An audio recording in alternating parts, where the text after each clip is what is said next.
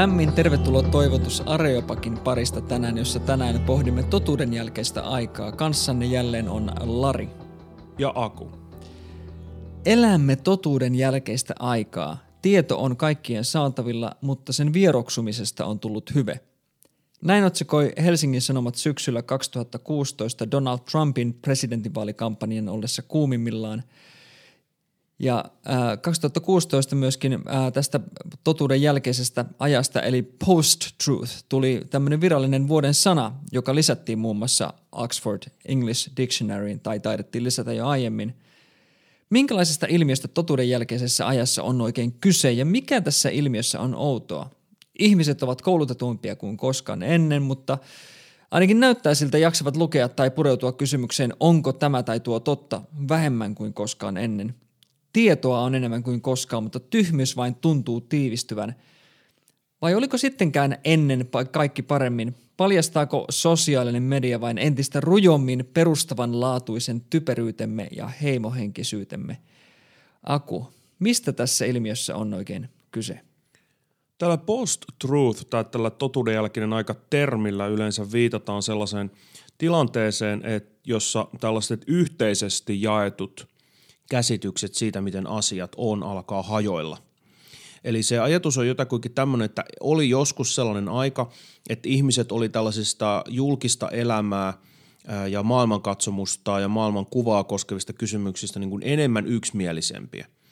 Ja, ja sitten tämä, tämä alkaa hajota, jotenka ihmisille syntyy tämmöisiä yksittäisiä kuplia, yksittäisiä ryhmiä, jolloin sitten vahvasti omat tämmöiset idiosynkraattiset, vähän sattumanvaraiset näkemyksensä ja usko siihen, että me voidaan yhdessä tietää se, mikä on, on totta tai yhdessä tietää, mikä on hyvää, niin, niin tämä on, tää on, tää on mennyt. Ja ihmiset ei tiedä oikeastaan enää, että, että mitä tietolähteitä niiden pitäisi kuunnella ja minkälaisia ääniä niiden pitäisi kuunnella, että kehen voi luottaa, kuka kertoo luotettavaa tietoa?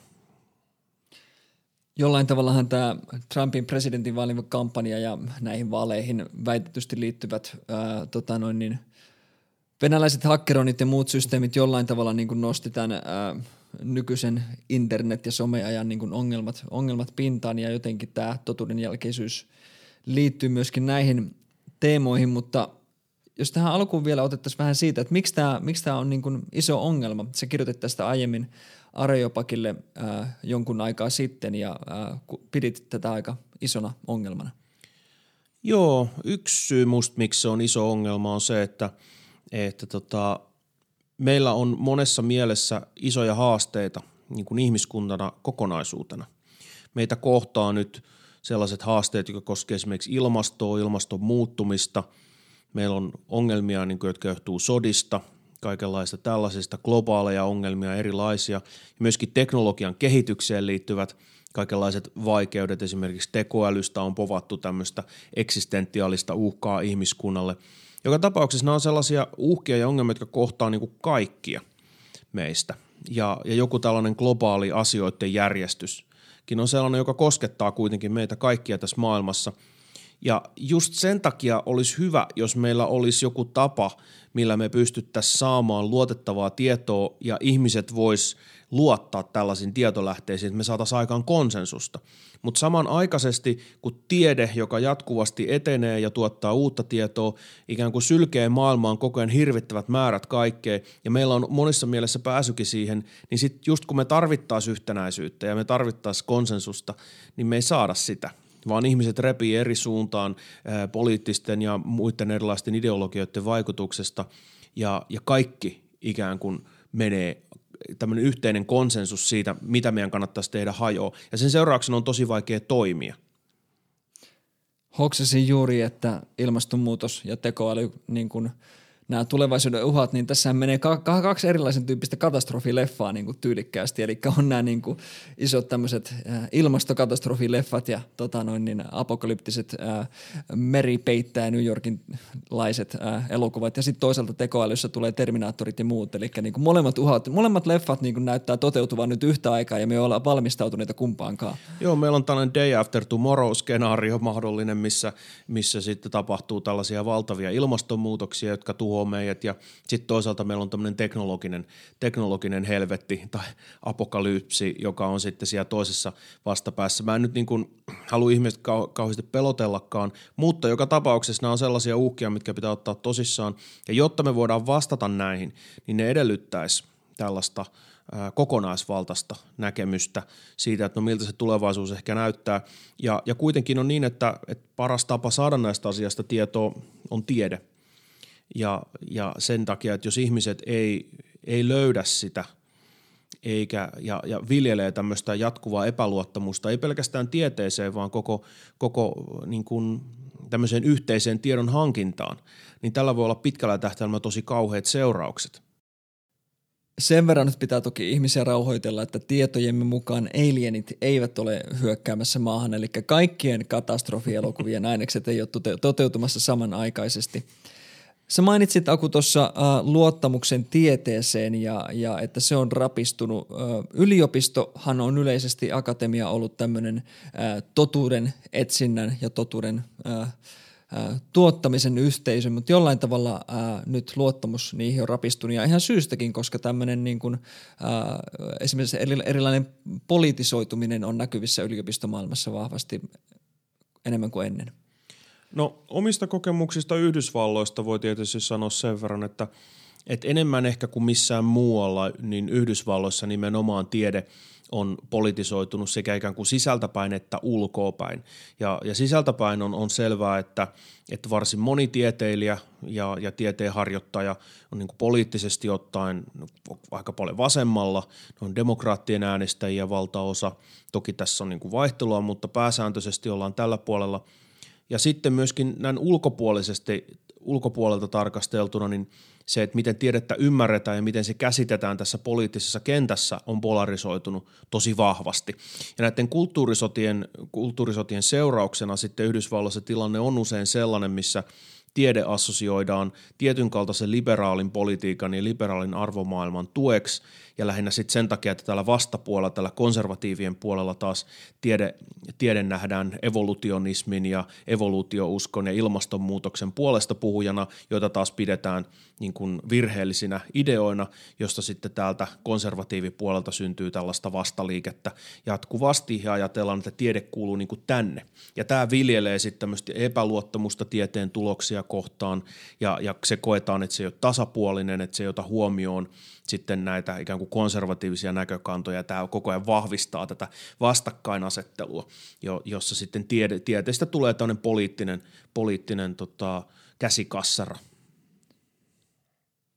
Onko tässä sun mielestä vähän sama kuin mikä niin kuin ehkä valtavirta median – suhteen on tapahtunut, eli isolla osalla väestöä ei ole niin kuin kovin vahvaa luottamusta enää valtavirtamediaan, vaan niin kuin sitten niin kuin luetaan omia tämmöisiä pienempiä medioita, jotka niin kuin suosii sitä omaa näkemystä. No siinä voisi ehkä olla jotain vastaavaa liikettä tapahtunut.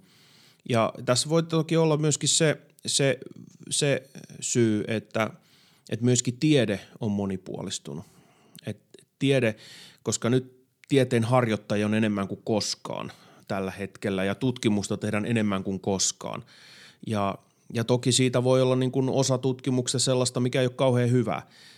Mutta koska tutkimusta on niin paljon, niin on aina helppo löytää melkein minkä tahansa väitteen tueksi joku tutkimus – että aina joku on jossain tehnyt jonkun tutkimuksen, josta on hyötyä mun näkemyksen kannalta, on se näkemys sitten mikä hyvänsä, josta puolestaan seuraa se, että, että me löydetään helpommin myös sieltä tieteestä meidän omien näkemysten puolustavia juttuja, koska se kokonaiskuvan muodostaminen on yhä vaikeampaa ja vaikeampaa.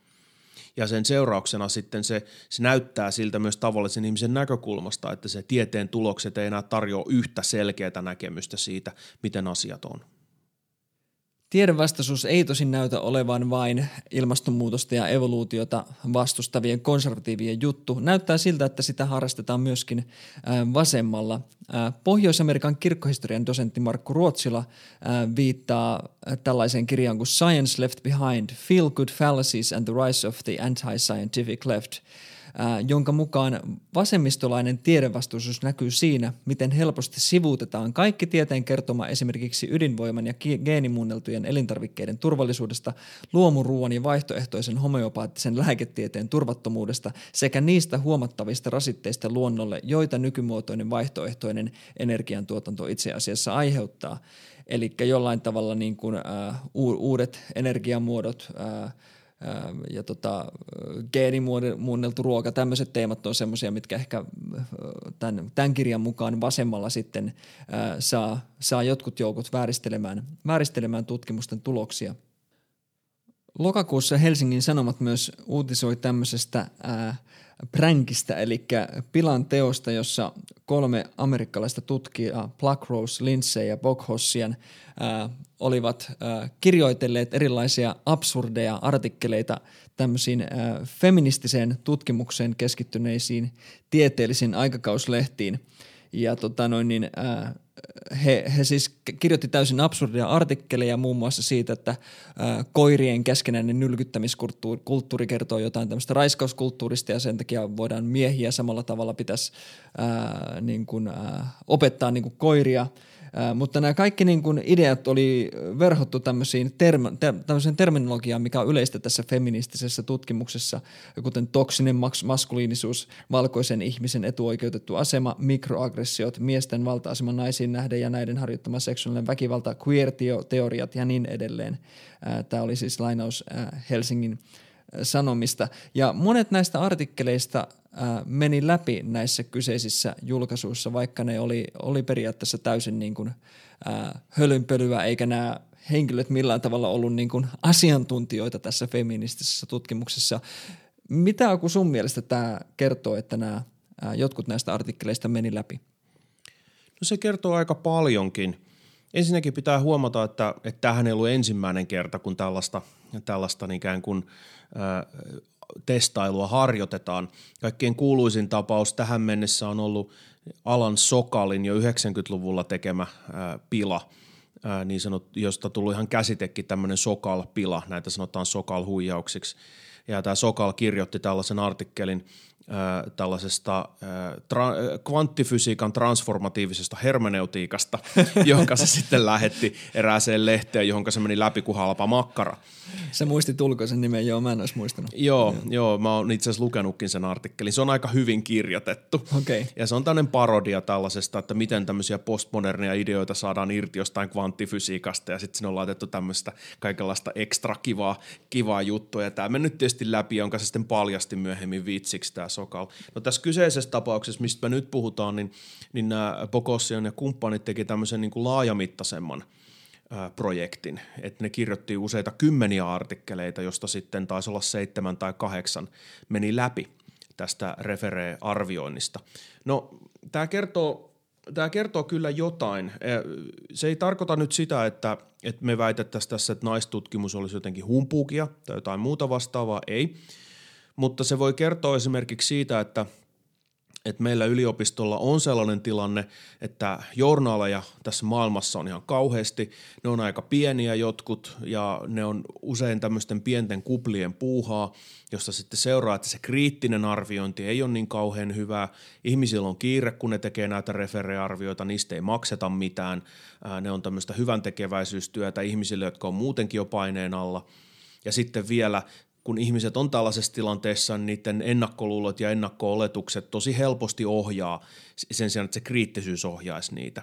Eli jos siellä on sanottu oikeat, poliittisesti heidän mielestään oikeat tai moraalisesti oikeat johtopäätökset, niin sitten tämmöinen höpöhöpökin voi mennä läpi.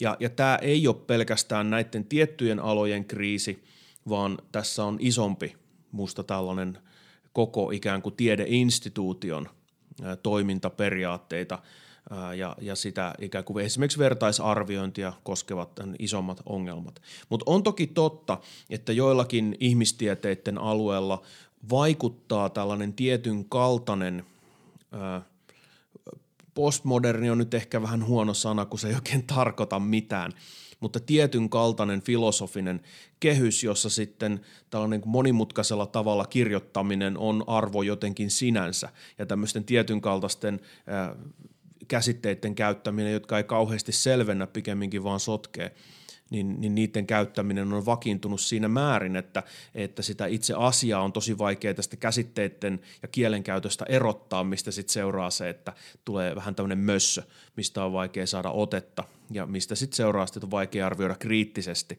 ja tämmöiset kriittiset äänet jää ulkopuolelle. Ja silloin kun näin tapahtuu, niin sitten, sitten se, ne tulokset voi olla myöskin siinä, niin kuin ne tieteen tulokset aika kyseenalaisia. Nythän joku ydinfysiikka voisi sanoa, että tämä on nimenomaan humanististen alojen ongelma, mutta lokakuun alussa myöskin ympäristömuutoksen professori Atte Korhola kirjoitti Helsingin Sanomiin, että tiede on ajautunut vakavaan kriisiin ja näyttää siltä, että tämä ongelma ei koske vain humanisteja. Tämä on sellainen asia, josta on ollut jo useita vuosia keskustelua jonkun akatemian sisällä, ja tämä ei ole ehkä tullut vielä suuren yleisen tietoisuuteen. Tässä on monta yksittäistä juttua, mitkä on johtanut tähän. Muutama vuosi sitten psykologiassa jossakin yhteiskuntatieteessä puhkesi niin sanottu replikaatiokriisi, eli tämmöinen toistettavuuskriisi – joka koski sitä, että, että yksi keskeinen tieteen piirteistä on, on se, että, että erilaiset testit on toistettavia, että me voidaan toistaa ne testit ja saada samat tutkimustulokset. Ja psykologiassa ruvettiin muutama vuosi sitten huomaamaan, että monet tämmöiset klassiset psykologiset testit, joita yritettiin replikoida eri toistaa, niin ei toistunutkaan enää. Ja tätä rupesi kasautuu ja kasautuu tätä tietoa siitä, että aika iso osa – niin kuin testeistä, niin ei, niitä ei pystytäkään toistamaan. Niin ja tulokset on niin kuin varsin erilaisia, että ne ei ole niin kuin edes riittävästi sinne päin. Juuri näin. Ja, ja tästä seurasi tämmöinen laajempi kriisi, että näitä ruvettiin arvioimaan tosi kriittisesti ja nyt monilla tieteenaloilla on ruvettu niin kuin uudestaan testaamaan näitä kaikkein perinteisimpiä klassisimpia tuloksia just tästä syystä. Ja tämä on yksi, mikä on herättänyt kritiikkiä, mutta tämä ei ole niin kuin ainoa asia vaan että on keskusteltu myös siitä, että me on tapahtunut viime vuosikymmenen aikana tämmöinen valtava räjähdys, että uusia lehtiä, kirjasarjoja, meillä on niin kuin 30 000 journaalia, tieteellistä journaalia niin kuin tiedemaailmassa, tuhansia kirjasarjoja – ja tämä yksinkertainen volyymi, siis se valtava volyymi, millä näitä tuotetaan ja kuinka toisaalta kevyillä kevyillä tavoilla kokeet suunnitellaan, kuinka niitä pitää tehdä nopeasti. Ja nämä liittyy tämmöiseen laajempaan tieteen rakennemuutokseen ja rahoitusmallien muutokseen, jossa palkitaan tällaisesta nopeasti tehdyistä tutkimuksista, negatiiviset tulokset jää julkaisematta ja niin edespäin ja niin edespäin. Ja, ja tämä ei ole siis yksittäisten tutkijoiden vika, vaan tämän koko tiedeyhteisön, tiedeinstituution muutoksen vika ja yhteiskunnallisen muutoksen vika, jossa sitten halutaan tieteestä saada mahdollisimman nopeasti mahdollisimman hyödyllisiä tuloksia. Niin ne on ajanut tullut sit siihen pisteeseen, että valta, et ei valtaosa, mutta osa tutkimuksista tehdään niin kuin liian nopeasti, liian huonolla perusteella, ei pystytä testaamaan tarpeeksi laajasti, että saadaan nopeasti tuloksia ulos – ja, ja tämä on nyt sellainen, mistä aika moni on ollut huolissaan, ja tämä koskee siis kaikkia tieteitä, myös luonnontieteitä ihan yhtä lailla kuin ihmistieteitä. Eli syyllinen ei ole tässä nyt pelkästään joku ikään kuin postmoderni filosofia tai joku muu, mitä, mitä halutaan syyttää, vaan tässä on kysymys nyt paljon isommasta, isommasta ilmiöstä, joka koskee kaikkia tieteenaloja.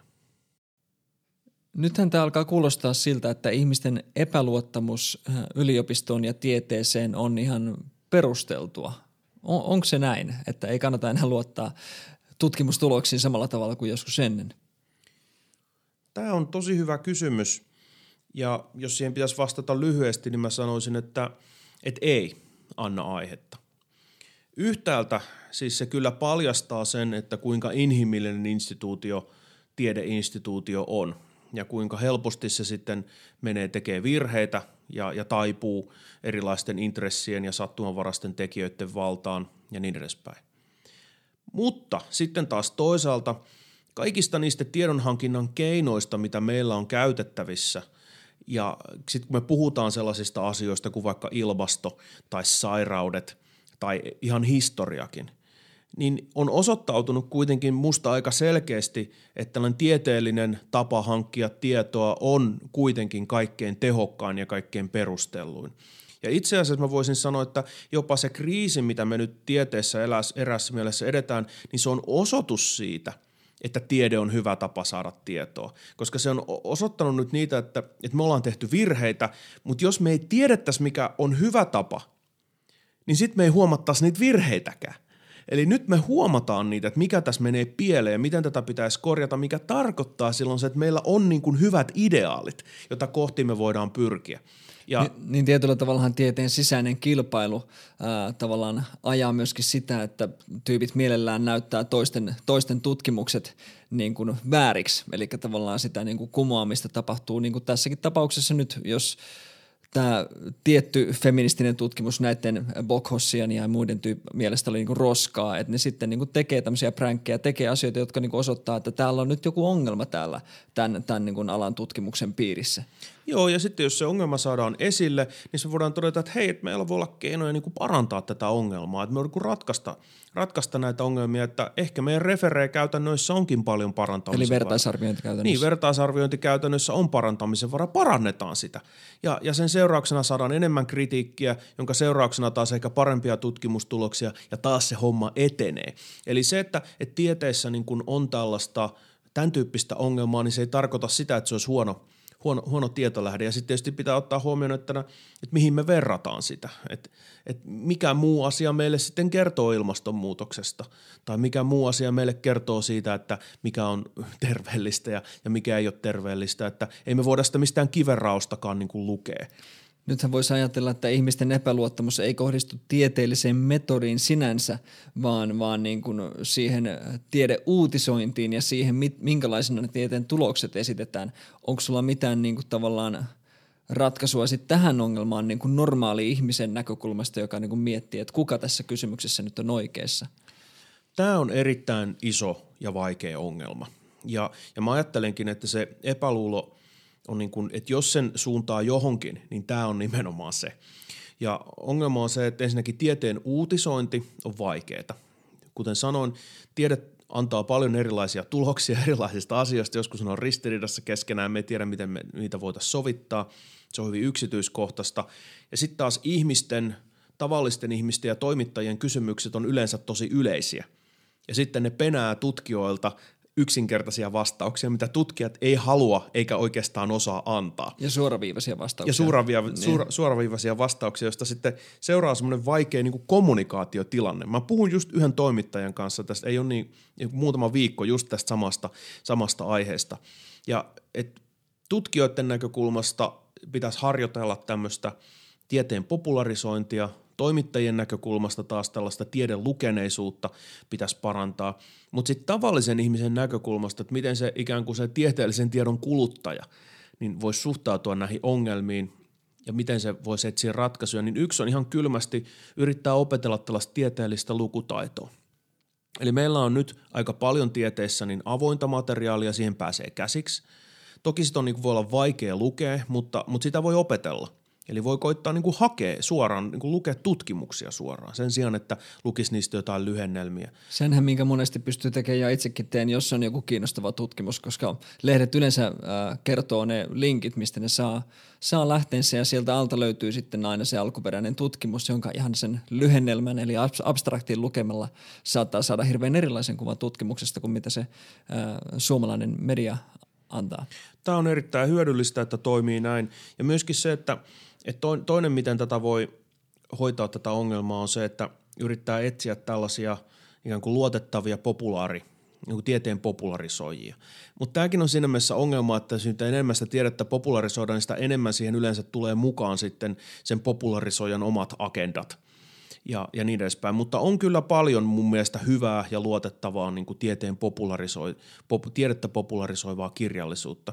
Ja, ja tämmöisen etsiminen – että jos löytää sen yhden hyvän kirjan, niin, niin se, sillä voi olla niin kuin merkittävä arvo ja sitä kannattaa, kannattaa sitten tankata. Ja tässä voisit auttaa erilaiset lehdet, missä tiedettä käsitellään, niin ne voi sitten ehkä pystyä neuvoon, että mitkä populaarikirjat on luotettavia, luotettavia lähteitä. Onkohan tässä nyt kuitenkaan sitten mitään uutta, koska ollaanhan aika pitkään kuitenkin eletty erilaisten poliittisten agendojen ja maailmankuvallisten intressien aallokossa, jotka myöskin on vaikuttanut tieteen tekemiseen. Mikä tässä on uutta? No mä en ole itsekään oikeastaan ihan varma, että mikä tässä nyt oikeasti on sitten uutta, että Ehkä uutta on se, että tämä kaikki tulee vahvemmin näkyväksi ja, ja median ja sosiaalisen median kautta me saadaan tämä paljon niin kuin näkyvämmäksi tämä erimielisyys ja ihmisten mielipiteiden kirjo. Mutta sitten taas toisaalta mikään ei musta kauheasti muuttunut ihan niin kuin pitkienkään aikojen kuluessa ja sitä ajattelee näin kuin filosofiaa, menee ihan filosofian alkulähteille sinne antiikin Kreikkaan. Ja miten filosofia niin kuin tässä yhteydessä syntyy. No se syntyi niin kuin tavalla, jossa ihmiset, ihmiset puhuu kaikenlaista. Ihmiset eli erilaisia elämiä, niillä oli erilaisia ideoita siitä, mikä on hyvää, mikä on niin kuin totta. Ja sitten muutamat tyypit ajatteli, että, että sen sijaan, että me vaan niin luotettaisiin siihen, mitä meidän kaverit sanoo tai tehtäisiin niin kuin meitä käsketään – niin mitä jos me yritettäisiin tavalla tai toisella löytää se, mikä on niin kuin oikeasti hyvää ja mikä on oikeasti totta. Ja se, mistä filosofia sai nimensä, oli tämän viisauden rakastamisesta, viisauden ystävänä olemisesta, eli siitä, että henkilö niin kuin tavoittelee totuutta. Ei pelkästään luota siihen, mitä kaverit sanoo ja mielipiteisiin ja, ja tee niin kuin käsketään, vaan etsii niin kuin kaikilla kyvyillään vilpittömästi, yrittää ymmärtää, miten asiat on – ja, ja tämä pyrkimys kohti totuutta on jotain sellaista, mitä sitten filosofiassa ollaan yritetty, yritetty aina tehdä. Ja se on sitten jättänyt merkkinsä koko tähän länsimaiseen perinteeseen, jonka tuloksena sitten tiedekin on syntynyt. Mutta se perusidea aina siellä taustalla on se, että – vaikka yhtäältä puhutaan jotenkin totuuden jälkeisestä ajasta, siinä mielessä tämä yhteinen, yhteinen totuus, mihin ihmiset uskoo, rupeaa hajoamaan. Mutta ajatus on kuitenkin se, että, että totuus on aina olemassa. Ja perinteisesti, perinteinen filosofia on aina määritellyt totuuden ää, niin kuin ihmisten ilmaisujen ja ajattelutapojen ja sitten maailman väliseksi vastaavuudeksi – Eli ajatus on se, että, että joku on totta, joku mun väite on totta, jos asia todella on niin. Eli, eli Sauli, se, se mun väite, että Sauli Niinistö on, on Suomen presidentti, niin on tosi vain, jos Sauli Niinistö on oikeasti Suomen presidentti. Ja se tosiseikka on siellä todellisuudessa eikä mun päässä. Ja ja tällä, tämän, tällainen tapa ymmärtää totuus ikään kuin vastaavuutena, niin johtaa mun mielestä ainakin siihen, että mä ajatellaan, että totuus on pitkälti ihmisistä riippumaton, se on ja se pysyy, ja meidän tehtävänä on selvittää se. Ja siinä mielessä, että kun totuus ei ole häipynyt mihinkään, ja, ja, ja sen perässä me ikään kuin kaikki yritetään olla ja yritetään päästä sinne – meidän ehkä keinot päästä sinne on muuttunut monimutkaisemmaksi ja monipuolisemmaksi, mutta ajatus siitä, että totuus olisi jotenkin hävinnyt tässä filosofisessa mielessä, niin tähän mä en usko itse pätkääkään, pikemminkin päinvastoin. Mä että totuus on kyllä, niin kuin salaisissa kansioissa sanottiin, että, että, että totuus on tuolla jossakin. Truth is out there. Truth is out there. Kyllä. Totuus on tuolla jossakin ja, ja se on se, mitä me, mitä me halutaan ja, ja etsitään ja, ja siihen kannattaa uskoa. Kaikkihan nyt ei tosin jaa tätä käsitystä totuudesta tämmöisenä meidän käsitysten ja sen meidän mielen ulkoisen maailman ää, välisestä suhteesta. Tuossa aiemmin sanoit, että ei haluta tässä postmoderneja syyttää tästä nykyisestä ää, tieteen rappiotilasta, mutta ää, toisaalta tässä kirjoituksessa Areopakille, joka on otsikoitu totuuden jälkeistä aikaa, ei ole ollut eikä tule. Ää, viittaat muun muassa – äh, filosofi Paul Bockhossenin kirjaan äh, Fear of Knowledge Against Relativism and Constructivism, joka siis kritisoi relativismia ja konstruktivismia. Ja tämä Bockhossian taitaa nyt olla sama kaveri, joka, joka tota noin, niin, äh, oli tämän äh, feminismi-tutkimukseen liittyvän äh, pilan, pilan niin taustalla. Joo, siis tämä on tosiaan se Bokossian, joka oli mukana tässä. Siinä oli muitakin, muitakin henkilöitä. Ja tämä Bokossian kirjoitti 2007 tämmöisen – kivan pikku lyhyen kirjan, mitä, mitä monille ihmisille meille oli mainostanut, tällainen kuin Fear of Knowledge, jossa se sitten kritisoi tietyn, kaltaisia, tietyn kaltaisia ikään kuin konstruktivistisia käsityksiä esimerkiksi totuudesta. Mitä ne on? Minkälaisia? No on tietysti monia erilaisia, mutta lyhykäisesti se menisi näin, että, että kun mä esitin sen asian tuossa aiemmin niin, että, että yhtäältä meillä on meidän käsitykset ja sitten toisaalta meillä on ne faktat, jotka tekee ne käsitykset todeksi tai epätodeksi. Jotka on out there. Niin, jotka on out there. No sitten tällaisen niin kuin vahvan konstruktivismin mukaan niin se homma ei toimi näin, koska ne faktat itsessään on myös jonkinlaisia ihmisten toiminnasta ja ajatuksista ja erityisesti ihmisen kielestä riippuvia – josta sitten seuraa se, että, että sen sijaan, että me jotenkin löydettäisiin todellisuus ja että me löydettäisiin ne faktat sieltä todellisuudesta ja siinä mielessä olisi joku totuus, ei, vaan että kaikki, koko maailma on ikään kuin meidän rakentama. Me tehdään ikään kuin sitä maailmaa, me muokataan sitä puhumalla siitä ja, ja rakennetaan sitä ikään kuin, josta sitten seuraa se, että mitään tämmöistä totuutta ihmisestä riippumattomana ei ole. Ja tähän yleensä liitetään sitten tällainen ikään kuin valta-analyysi totuudesta – ja tämä tulee jo sieltä niin kuin 60-luvulta ää, tietyn kaltaista postmodernista filosofiasta, missä me ajatellaan, että, että jos joku vaatii, että, että nyt esittää jonkun totuusväitteen – niin se mitä siinä tapahtuu, niin on se, että se henkilö vaatii itsellensä tämmöistä valtaa määritellä sen, mikä todellisuus on. Niin kuin, että nyt, nyt ilmastonmuutos on totta, meidän on tehtävä jotain sen niin kuin torjumiseksi. Se on tämmöinen niin kuin valta, vallanottamista itselleen. Niin, se on vallanottamista itselleen ja sitten sillä pyritään niin kuin kaikki saamaan samalle puolelle ja, ja toisin sanoen ottaa kaikki val- ihmiset valtaansa ja saada ihmiset uskomaan se. Ja siinä on kysymys niin kuin vallankäytöstä. Ja, ja sitten tätä analyysiä on sovellettu usein tällaisiin totuusväitteisiin, ei ehkä aina tieteellisiin totuusväitteisiin, vaikka näinkin on tehty, mutta erityisesti vaikka moraalisiin, poliittisiin tai uskonnollisiin. Että aina kun joku esittää jonkun väitteen, vaikka moraalisen väitteen, e, että, että joku asia on väärin, e, niin siitä sitten tehdään tämä niin valta-analyysi.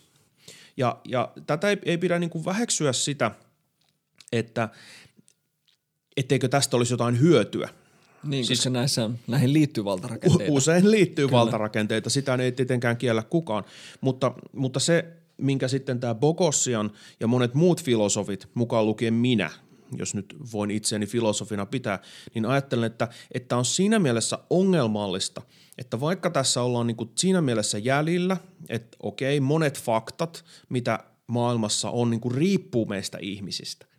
Eli ne ei ole niin kuin meistä ihmisistä kokonaan riippumattomia. Ja myöskin se, että, että usein tällaisissa, kun ihmiset esittää totuusväitteitä, niin siinä on tietty valta, ulottuvuus. Mutta se totuuskysymys ei redusoidu tai ikään kuin sievenny, häviä tämän näihin kahteen juttuun. Eli siitä huolimatta – me voidaan sanoa, että okei, on kuitenkin jotain, joka on suhteellisen riippumatonta meistä, on ne tietyt faktat, jotka on meistä riippumattomia, me voidaan jotenkin tietää niitä.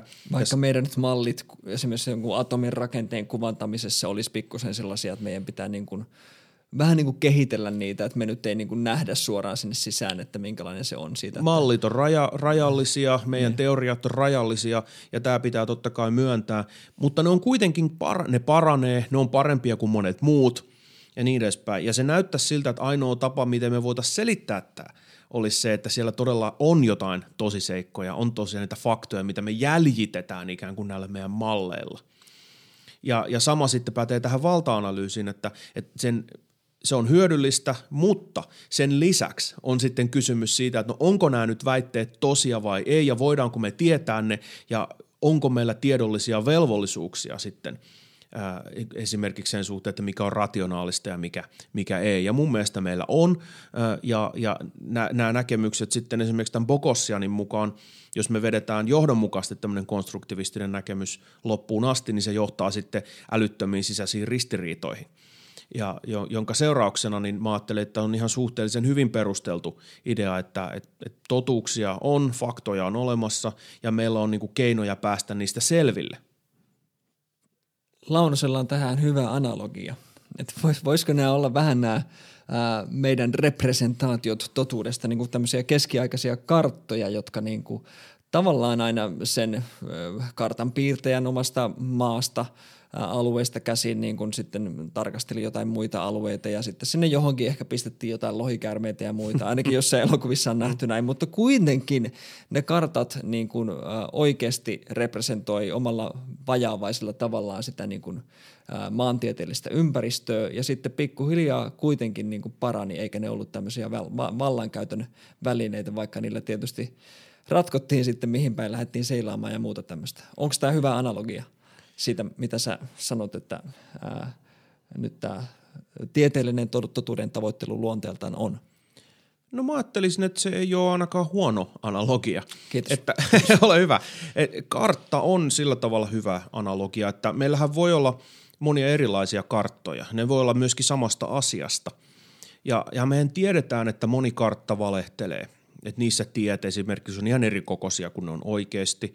Ja jos sä katsot vaikka Lontoon metrokarttaa, niin se on tosi, sehän on niin aika kaukana totuudesta – se Lontoon metrokartta. Niin, koska ne pituudet niiden niin ne, ne, linjojen ne, ne pituudet ja suoruudet ja ne, ne muodot, niin ei ne mennyt ihan sillä tavalla. Mutta se on, tyypit pystyy erittäin hyvin liikkuun siellä todellisuudessa sen kartan kanssa. Se auttaa niitä meneen tosi hyvin paikasta toiseen. Se on paljon hyödyllisempi kuin joku niin kuin tosi yksityiskohtainen kartta just sitä tarkoitusta varten, mitä se on. Ja meillä voi olla joku toinen kartta Lontoosta, joka on ihan erinäköinen – mutta kumminkin ne kaikki kuvaa sitä samaa Lontoota ja sieltä Lontoosta löytyy ne seikat, mihinkä, minkä, mikä, kuin niiden karttojen totuus ikään kuin voidaan ankkuroida. Ja, ja tämä on aika hyvä tapa ajatella musta tätä. Ja jos me sitä ajatellaan, että ei, ei, että ei ole mitään Lontoota, että on vaan näitä karttoja, niin se ei kuulosta kauhean uskottavalta. Ja, ja kuitenkin siitä huolimatta, että meillä on pitkään jo ollut tällainen ajatus, että tämä totuus – ja tiedon hankinta on jotenkin kokonaan kulttuurin määräämään tai jollakin tavalla näin konstruoitua, että me tavalla tavoiteta totuutta, niin siitä huolimatta on kiinnostavaa, että ihmiset aika laajasti kuitenkin vielä luottaa tieteeseen ja, ja luottaa totuuteen. Ja erään tällaisen, tota, taisi olla tiedeparometriin liittyvä – tutkimus, en nyt muista ihan tarkkaan mikä, jossa tutkittiin sitä, että kuinka suomalaiset esimerkiksi luottaa instituutioihin. Niin armeija ja poliisi oli ainoastaan siellä niin kuin tieteen, tieteen edellä. Joo, eli top kolmosessa näistä instituutioista, jonka ihmiset luottaa, niin Suomessa oli tiede, että siinä oli kytät ja armeija oli niin kuin edellä, niin, joihin, johonkin luotettiin. Ja tämä on musta jotain semmoista, koska mikä kertoo jotain aika paljon hyvää meidän yhteiskunnasta – koska mulla on tosiaan kokemusta, kun on elänyt esimerkiksi Yhdysvalloissa, niin on niin kuin vaikea nähdä siellä tätä, tätä samaa, että ihmiset ei kauheasti luota poliisiin eikä yleensäkään julkisiin instituutioihin niin paljon kuin täällä meillä, ja puhumattakaan sitten, että ne luottaisi tieteeseen ikään kuin laajasti samalla lailla kuin meillä. Ja musta tämä kertoo meistä ihmisistä hyvää. Ja nythän tuli vielä tänä vuonna 2018 niin, niin tutkimuksia tästä – että meillä täällä Suomessa niin yleensäkin ihmisten välinen luottamus ja ihmisten luottamus niin kuin julkisiin instituutioihin on erittäin korkea. Ja voitaisiin sanoa, että me eletään täällä Suomessa monessa mielessä vielä tämmöisessä niin kuin luottamusyhteiskunnassa. Ja tämä on musta, kun on nähnyt muita maita, niin tämä on musta sellainen keskeinen ja hieno piirre – tässä meidän maassa, että me kyetään luottamaan toisiimme ja me kyetään luottamaan näihin instituutioihin. Ja sen takia olisi hirveän tärkeää, että me saataisiin pysyyn, pysyyn tämä yllä ja myöskin ihmisten luottamus tiedeinstituutioon sam- sam- samalla tavalla. Tämä olisi minusta tosi tärkeää. No nyt tuntuu hyvältä, kun on saatu kritisoitua relativisteja ja amerikkalaisia. Äh, kerro Aku nyt vielä, minkä takia kriittisen kansalaisen äh, kuitenkin kannattaa luottaa ihan tämmöiseen mainstream tieteeseen eikä mihinkään tämmöiseen niin kuin salatieteeseen? No yksi on se, että tämmöinen mainstream-tiede on kuitenkin osoittautunut mun mielestä varsin hyvin tällaiseksi tavaksi saada tietoa, joka, jonka, jonka kautta me opitaan uusia asioita, että se on sinne mielessä luotettavaa ja itteensä korjaavaa. Ja yksittäiset tulokset voi toki mennä pieleen, mutta ajan kuluessa nousee kokonaiskuva, mikä, mikä varmasti viittaa, viittaa oikeaan suuntaan. Ja tämä on yksi syy, miksi siihen kannattaa luottaa. Ja toinen on sitten se, että, että entä jos me ei, ei luotetakaan? Että entäs jos me ikään kuin luovuttaisiin tästä? No musta sen ongelma on sitten se, että se usein johtaa tällaiseen älylliseen laiskuuteen. Meidän on helppo vaan sitten pitää kiinni omista meidän mielipiteistä ja fiiliksistä, koska jotenkin ne mun fiilikset ja mun mielipiteet on niin kauhean tärkeitä ja oikeita ja hyviä. Ja me ihmiset ollaan sellaisia – koska se totuuden selvittäminen vaatii hirveästi duunia ja se on vaikea juttu. Niin on paljon helpompi vaan niin kuin pys- pysyä niissä omissa näkemyksissä. Ja, ja jos me pyritään jatkuvasti ottaa niin tieteen tulokset paremmin ja paremmin huomioon, me yritetään kuunnella niitä ja arvioida sitten meidän omia mielipiteitä ja tuntemuksia nyt näiden tulosten perusteella, niin tämän prosessin seurauksena me varmasti päästään totuuden jäljille.